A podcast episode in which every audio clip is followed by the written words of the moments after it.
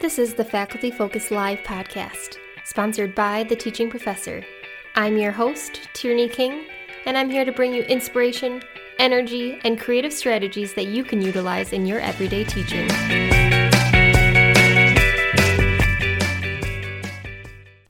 Today, on episode one, we're going to talk about classroom assessment techniques, or CATs, and how you can use various CATs to assess content knowledge in your own classroom, both online and face to face. To start, have you ever asked your students a question and the hum of silence rings across your classroom? Let's say you just got done lecturing for the past hour, and you ask, Does anyone have any questions? Is everyone following along? Does this make sense to everyone? It's never a sure thing on how to interpret the silence that follows these questions. Maybe your students are all geniuses and actually do understand everything. Maybe they're too afraid to ask out of fear of looking dumb. Or maybe they are so utterly lost that they don't even know what to ask. According to Pete Watkins, author of the Faculty Focus article, Everybody with Me and Other Not So Useful Questions, these vague prompts can actually encourage overconfidence bias in students. This means students believe they understand the material when you're up at the podium explaining it to them. But when that same student is faced with a specific homework problem or a question outside of the classroom, they don't know how to proceed. This isn't just a student problem, though. Professors are also prone to this, known as the Dunning Kruger effect, where if one student answers a question correctly, then the whole class must understand it. So, next time, instead of asking, Does this make sense to everyone? try an alternative way by using a classroom assessment technique. In Stephanie Delaney's 20 Minute Mentor, How Can I Use Classroom Assessment Techniques Online? she addresses a cat called the muddiest point. So, a classroom assessment technique is an approach to determining what students have learned and how well have they learned it. One example is the muddiest point, and you may have heard about this one. It's the least clear point or most confusing thing that the students encountered in this lesson or topic. And it's a simple yet powerful way of determining what did the students learn, or more focused in this one is what didn't the students learn, what was challenging for them. I like to do something like the muddiest point um, after every module. And when students know that this is coming, they actually begin to think about the class and the lesson differently. They start looking for things that are confusing, and then it's more easy for them to uh, ask or to raise that issue when they get to it. Or they're more and more able to say, actually, there wasn't anything confusing. It's not because they couldn't uh, pull up anything at the end, but because they had been looking and hadn't found anything. So, regular use of a tool like the Muddiest Point can be really valuable.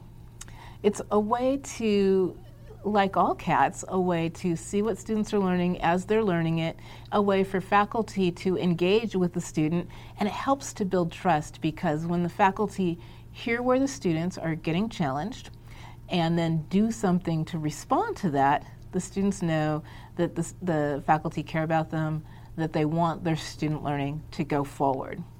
There are numerous cats you can use in the classroom or online. Thomas Angelo and K. Patricia Cross address a number of different cats in their book, Classroom Assessment Techniques, where they offer tips and guidelines for using cats. Some of the specific classroom assessment techniques include directed paraphrasing, where students restate the main points of a lecture or lesson entirely in their own words, or a pros and cons grid. A pros and cons grid will ask students to compare the benefits or disadvantages of two choices. Angelo and Cross give the example of how to use a pros and cons grid in a variety of courses, such as comparing design ideas in an engineering course or tackling an ethical dilemma in an anthropology course. Application cards can also be useful in showing students how the content is relevant to their everyday lives. After teaching a theory or principle, you then ask students to write down at least one real world application pertaining to what they just learned. Once you collect their ideas, read through them and categorize them according to their quality. Pick out the ones you believe will be most relevant to your students and present them in a way that makes them excited to use their newfound knowledge in the real world. So, one of the reasons why a classroom assessment technique can be beneficial is that it can actually suggest some strategy for adapting your teaching throughout the course. In Thomas Pusateri's 20 Minute Mentor, Getting Started with Classroom Assessment Techniques, he mentions that after a midterm or final exam, it's often too late to adapt your course structure.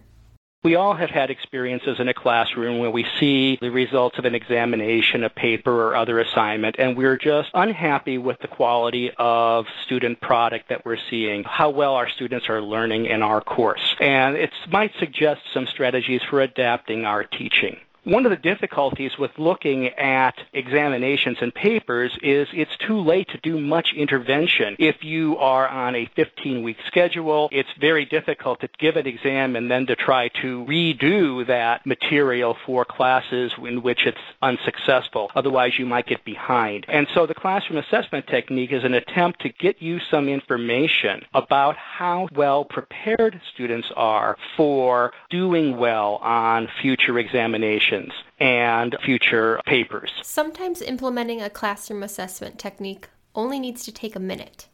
The minute paper gets students thinking about what the most important point was that they heard from your lecture.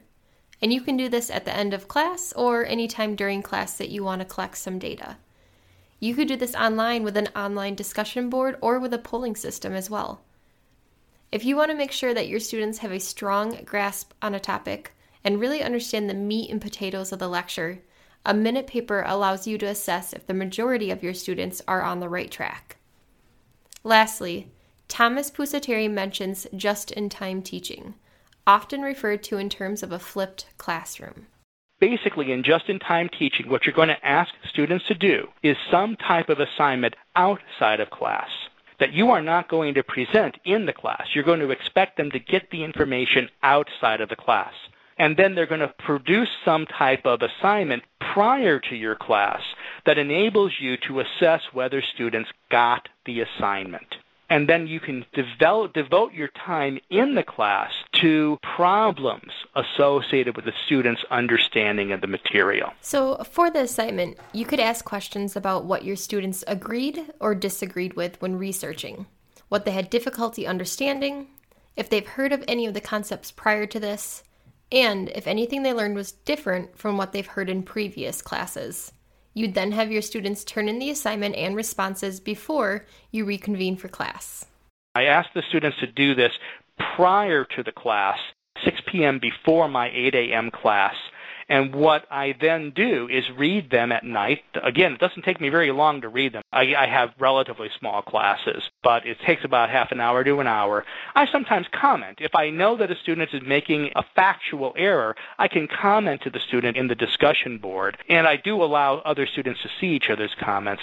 I give them a little bit of extra credit for doing the uh, the work prior, and this gives me rich data that I can then bring into class the next day. I can use some of the examples that students provided. I can address some of the uh, misconceptions that students have. Uh, it is a very helpful strategy for giving students some feedback uh, or getting feedback for, for yourself from the students before the class. Overall, using CATS on a regular basis only requires as much time as you want to put into it, and it can help you adapt your assignments and lectures over the course of the semester. It's also important to document the changes you implement.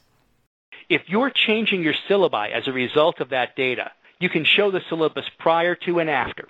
If you're changing any of your assignments or the pedagogical approaches that you're taking, like the PowerPoint slides or the instructions that you provide to students as a result of the classroom assessment, provide an indication of here's what I did prior to the use of the classroom assessment, here's the classroom assessment technique, here's what I've done after. A simple couple of documents with a short narrative, a paragraph in your annual review or your promotion and tenure can really show that you are taking seriously the student feedback that you're getting. You can also do this, of course, with the end of course evaluations, but I think there's a richer data source here from the classroom assessment techniques.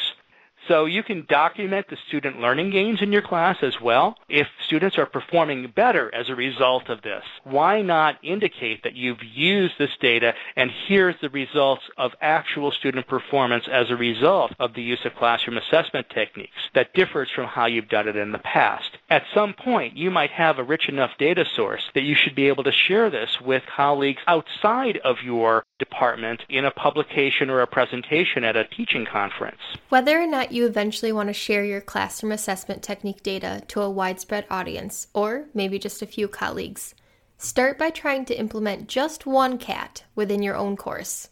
You may no longer be listening to the hum of silence after asking your students if they understand the content. So, does this make sense to everyone? Whether you're driving to work or you just need a 10 minute think session, we hope Faculty Focus Live will inspire your teaching and offer ideas that you can integrate into your own course. For more information on the resources included in this episode, please check out the links provided in the episode description.